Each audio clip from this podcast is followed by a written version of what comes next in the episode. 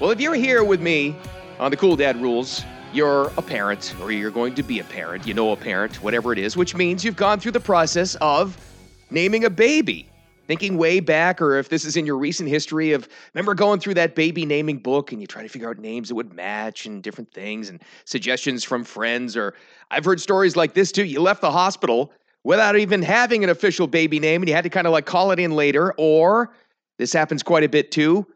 Oh, it can create some family fights at times. No, you're the, the in-laws want the baby named this, and you disagree, and then it comes down to a, a big battle. Oh, all those different things. But I'd be willing to bet none of you, none of us, have paid a professional baby namer to name the baby. Or maybe you have, because this is a thing now. First of all, before we get into that, thanks for finding the Cool Dad Rules. My name is Bill Adams. For finding, sharing, subscribing to the podcast. It's really important so you don't miss any future episodes of these wild tales from the world of parenting, which we all know about. And boy, this is one. Yep. Discovered a whole new industry I didn't even know about. And it's growing, it's a thing. And there's one lady that's actually leading the pack. She is a professional baby namer out of New York. You might have guessed it by now. Most of her clientele are rich Manhattanites who are paying for this kind of thing. How much would you pay to have somebody else name your baby with suggestions and come up with a bunch of different suggestions? Anywhere from 1500 to 10,000 bucks. Now, I'm going to tell you her story before and at the end of this I'll tell you how much she actually makes from this because I, I think that's one of the biggest takeaways of this whole story. Let's meet Taylor Humphreys. She's 33, she's a New York City businesswoman. She's an NYU grad. She's worked as a matchmaker, fundraiser, event planner, but she's found her calling helping couples, singles, individuals name their baby instead of, like I said, going to the baby book, listening to other people coming up with creative names or, you know, uh, junior. That's already built into the family, right? Nope. Depending on how much parents pay, her services range from a phone call and a, a, a list of names to a genealogical investigation. That, I believe, is what the 10,000 bucks will get you. And the aim is unearthing some old family names coming up with new, unique names, f- uh, something that's really fitting to you as a couple and a family. And of course, being a very, very smart businesswoman, she has taken this to social media where she actually fields questions and kind of grows her business that way, right? Now, at this point, you have the question we've all asked. You first hear about this business, you hear about this lady. Y- your first question probably is How lazy would you have to be to rely on somebody else to pay a service to come up with a name for your new baby? All right, that's one question. I guess the other question you'd have is what does that actually sound like when she interacts with people and, and gives you one of these suggestions for a baby name? Well, she recently did a TikTok video on uh, a couple that was kind of struggling for baby number three. So they've already done two names on their own, but they needed a name. They need that special moniker that would flow with those two older sons. The two older sons are Emmett and Miller. Okay, here's what the call sounds like. This is this is her suggestion. Here are my top suggestions for a little brother. I would say Emmett, Miller, and Grady, Wilson, Waylon, Fletcher, Langston, or Harvey.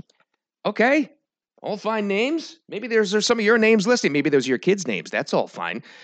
Kind of interesting that you'd go to a third person party to get those ideas. I don't know. Again, I keep going back to the baby book idea. But what's the goal? Here's the other question here. What, besides making money, what is Taylor trying to do with this? Like, what, what's her overall mission in helping people pick baby names? I'm kind of trying to evoke a ritzy Art Deco 1920s revival. Happy baby naming. Now, now stop. Don't don't be like me. Don't start making fun of the parents who are paying for this service now. Don't be mean. I'm more jaded than you are. You're a nicer person than I am because there's actually some benefit to this now. As Taylor has actually explained herself about her clientele. She says she has advised an anxious mom once who was considering changing her young daughter's name, which I think was Isla, because it kept getting mispronounced, like I probably just did. And the mom compensated Taylor for giving her the self confidence she needed to tell the mom to stick with the Scottish moniker. All right, so I guess you're you're you're paying for some validation there. I'm not too sure. And if if you don't settle on her suggestions for a first name, Taylor says they, they can wind up as, as a middle name. Here's another quote from her. She says, Sometimes you see a name like Brave on my list. That's right, like, like the Disney movie. And you think, well, I'm just not going to name my kid Brave. But she has said, and here's another quote from Taylor it might be worth putting on a maybe list as a thought for a middle name. Okay, listen, I'm not going to fault anybody for paying whatever you want to pay for. And Taylor, as again, a very smart business lady, is pretty defensive of her clientele, of the parents that pay her for the baby naming service. You know, against people like me who would make fun of them. Uh, she says, May you may accuse the couples of laziness, like I just did about a minute ago, by slacking off on their own baby name decision, but she insists their paying parents are just anxious perfectionists and they want to get everything right. I actually have a different thought on this. I think the parents and her entire business is based on keeping up with the Joneses, which again, I'm not faulting anybody. I'm not going to fault the parents who pay for this service, and I'm really not faulting her. You'll hear me talk about that at the end here. But we know what the business plan is here. We know how parents go. If there's a certain housekeeper in upscale society, if there's a certain artist that you will commission to have something in your house, all of a sudden that becomes the big name. And I think that's where she's gotten her in. So the kids in, you know, pre K, kindergarten, first grade, and you say, oh, your kid has a very unique name. Did you go to Taylor Humphrey? Why, yes, I did. She suggested this name. and that's the whole name of the game. Now, I promised you at the beginning, I would give you how much money, like how much she's taken in in a, a full year service for this, the most recent year here. And she's been fully open to it to the press, apparently, to the media. So remember, from 1500 to 10 grand for the name suggestions, a list, I think I think a personalized call and a genealogical study. What did that net her so far and only growing? Because like I said, she's the leader in the pack in this. 150 grand a year so far and growing. And I don't fault her one bit. In fact, I think it's actually kind of genius. And it's not just because of the money made. It does it's not. It's really not. There is a takeaway on this for all of us, for parents, for kids too. Find something somewhere that's so incredibly entrepreneurial that you're doing it more uniquely and first ahead of everybody else. She's certainly doing it. Before you heard this, have you ever heard anybody talk about a professional baby namer? No. She carved out a whole new industry. More than that, though, she created a demand for it. I don't know how exactly. I don't know if we'll ever hear the, the background story on who the very first client was that she worked with. That's the person I want to talk to. The very first client, probably rich, probably from Manhattan, who told the next client who said, This is the thing to do. Oh, you're having a baby? You're, you're going to have a grandbaby? You've got to go to Taylor, and she will help you name this person. That is genius. That's finding a business. That's finding opportunity, which is what we all talk about. That's what we would love our kids to do in tough times, creating an opportunity where one didn't exist. Who could falter for that? And without having interviewed Taylor or ever meeting her myself, I, I, get a pretty good feeling that she, above everybody, understands this whole concept that I think her clientele, her parents, are so unbelievably self conscious. They're afraid of other parents, what they would say about their own kids' names like like that self-conscious about it. You know that plays a factor in this thing. But if you have gone to a professional baby namer, well, and it's somebody else to blame if the kid's nickname doesn't turn out so good, or you tease somebody else, or like I said, keep it up with the Joneses, and it's the in thing to do.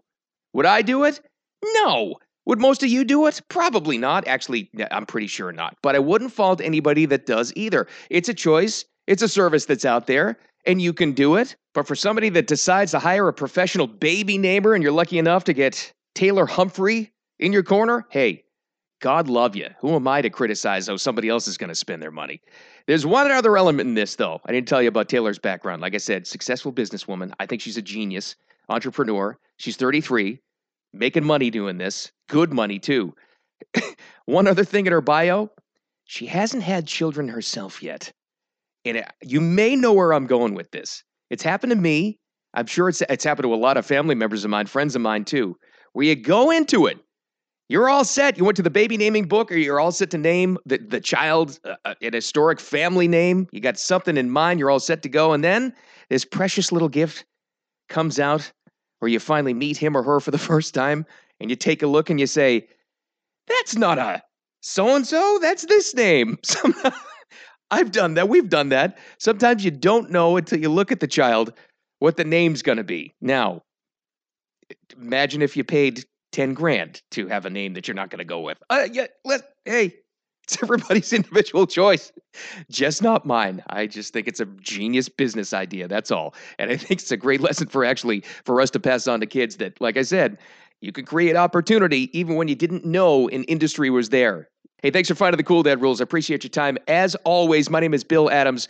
These are tales and takes in the wild world of parenting, no matter what they are. And I'm always looking for those too. So if you find any that uh, you want me to talk about or you want me to talk to you about them, feel free to reach out to me on the social media pages. You can find the Cool Dad Rules on Facebook, Instagram as well. You can direct message me and I'll get back to you right there. And uh, again, appreciate you really finding, subscribing to, that's really important, and sharing along the podcast because this is a lot of fun and there's always, always something interesting happening in the world of parenting. With all that said, thanks for finding us. I'll talk to you soon.